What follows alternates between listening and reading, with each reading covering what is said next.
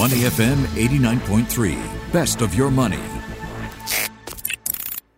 Market View on Money FM 89.3.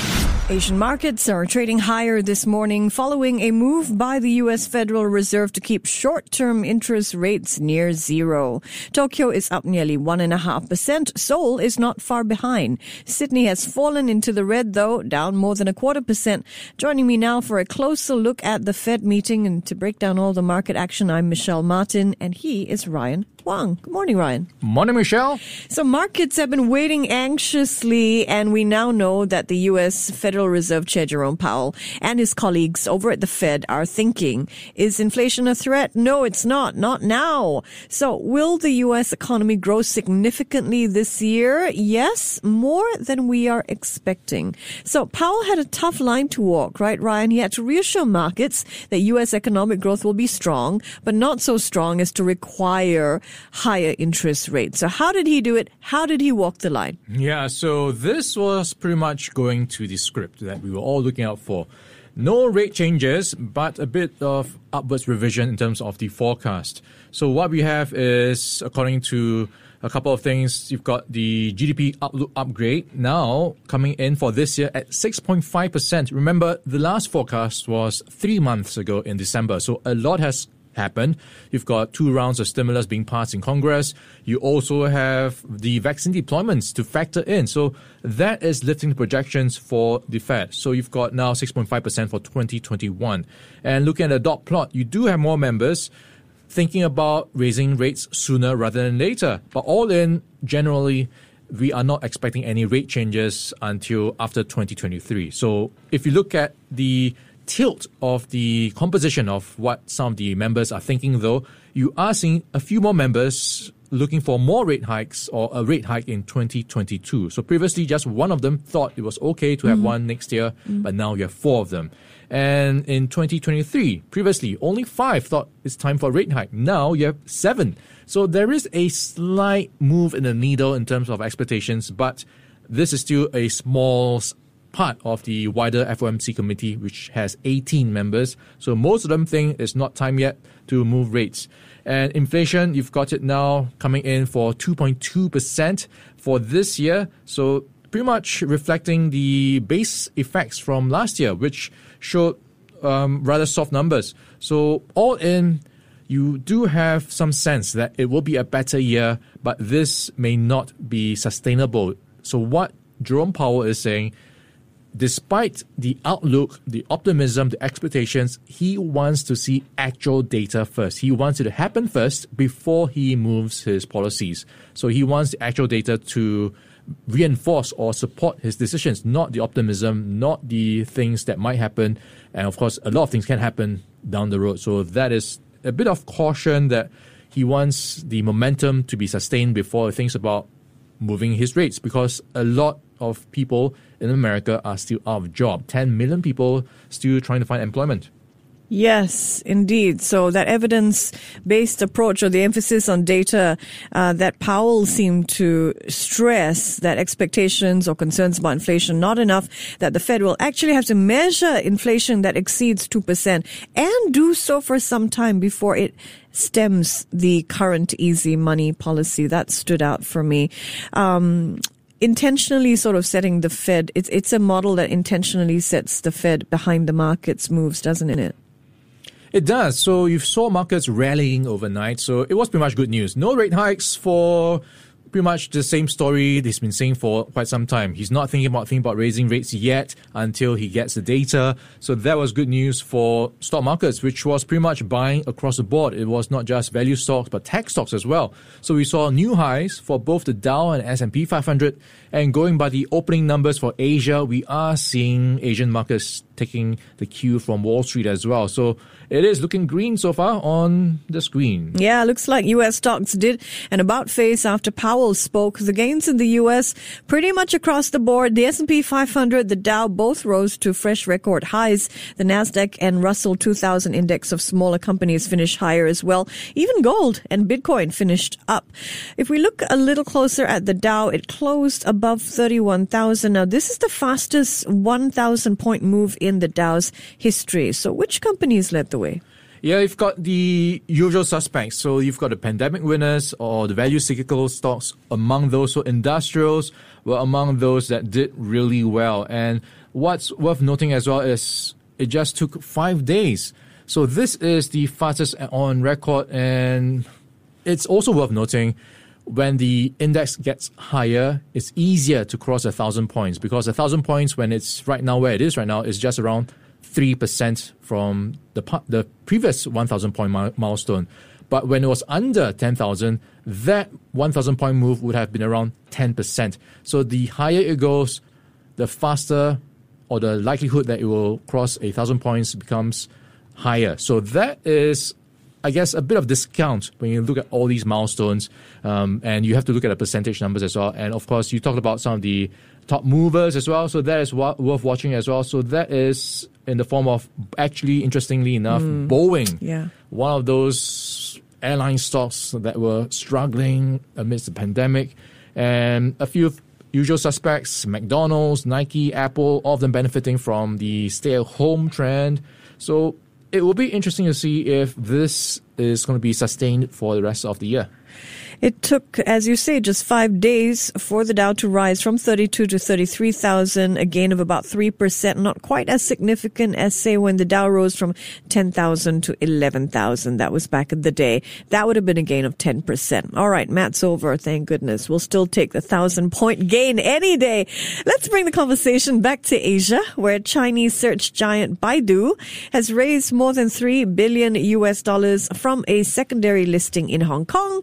The deal is just one of many taking place in the Hong Kong exchange these days. In fact, the IPO and the SPAC markets are so hot that many bankers there are working around the clock. Ryan, tell us more. Yeah, you do have a couple of hardworking bankers trying to make more money while the sun is shining, and that is pretty much what's going on right now. There is a confluence of factors really making it a conducive time to go for an IPO, for SPACs to really. There's so much money sloshing around. It's a low interest rate environment, so a lot of liquidity being well quite abundant. So a lot of in turn companies and issuers trying to take advantage of this liquidity while it's there.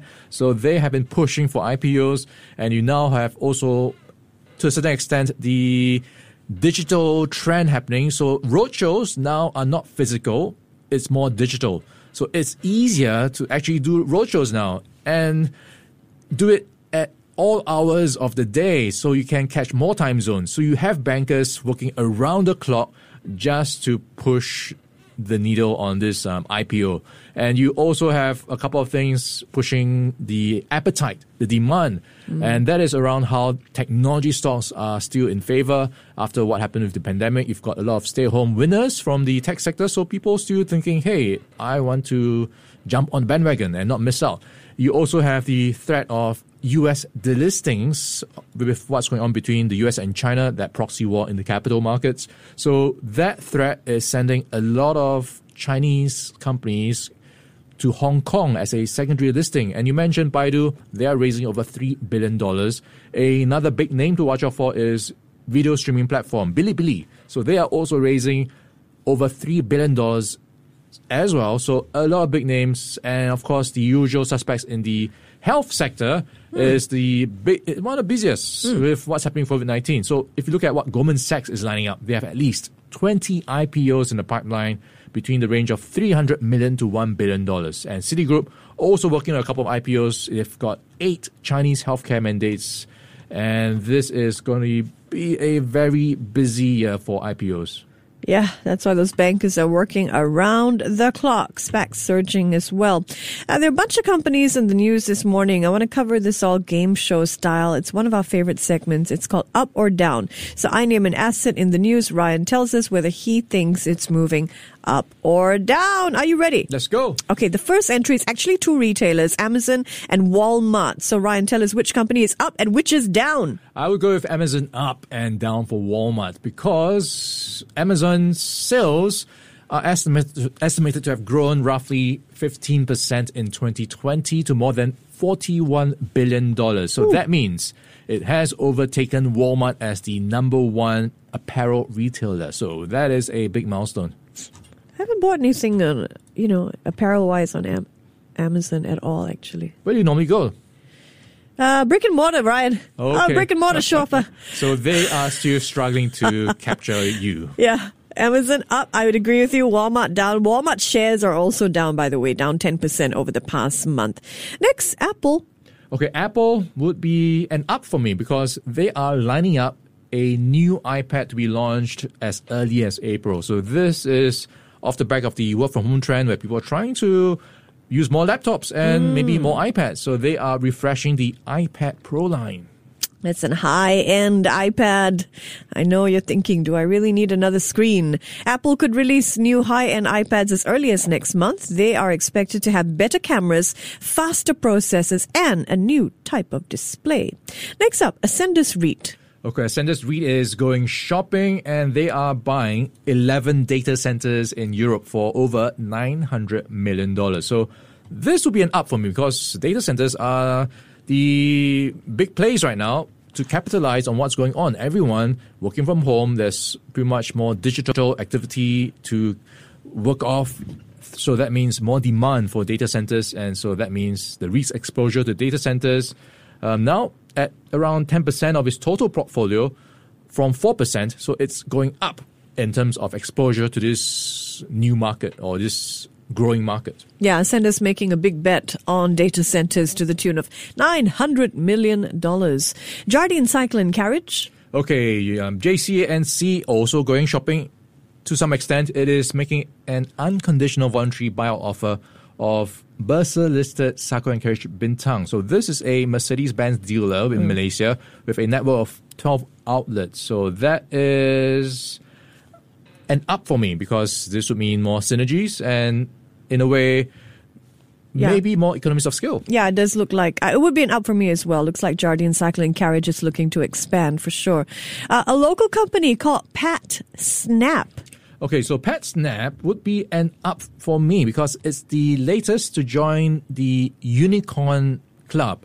And that is after raising $300 million in the latest funding round led by SoftBank Vision Fund 2 and Tencent Investment. So, what is PatSnap? It hmm. is a well, intellectual property platform. So, I guess it is short for Patent Snap.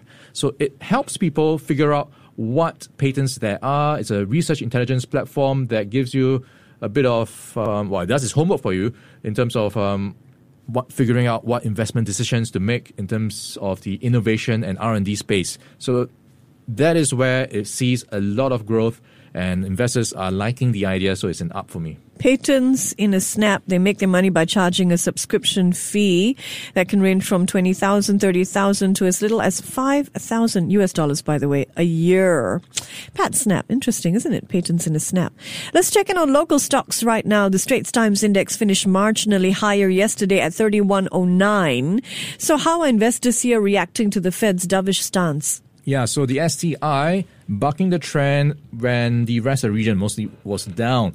And looking at the morning action, it is continuing that momentum um, with a 0.9% gain, 3,135 points. So it is pushing its highest levels in more than a year right now. And if we look at some of the stocks we've been talking about, Let's take a quick look at the STI. What's worth noting is there are only two STI members in the red, Jardine Cycle and Carriage and Capital Corp. And JC&C is down 0.7%. Reading the top of the STI table, Jardine Matheson Holdings up nearly 3.8%. So you are looking at a very buoyant mood across Asia mostly with mm-hmm. the Fed assurance that there will be no rate hikes at least through 2023. He's Ryan Huang. I'm Michelle Martin. Thanks for joining us here on Market View. Before acting on the information on Money FM, please consider if it's suitable for your own investment objectives, financial situation, and risk tolerance. To listen to more great interviews, download our podcasts at moneyfm893.sg or download the SPH radio app available on Google Play or the App Store.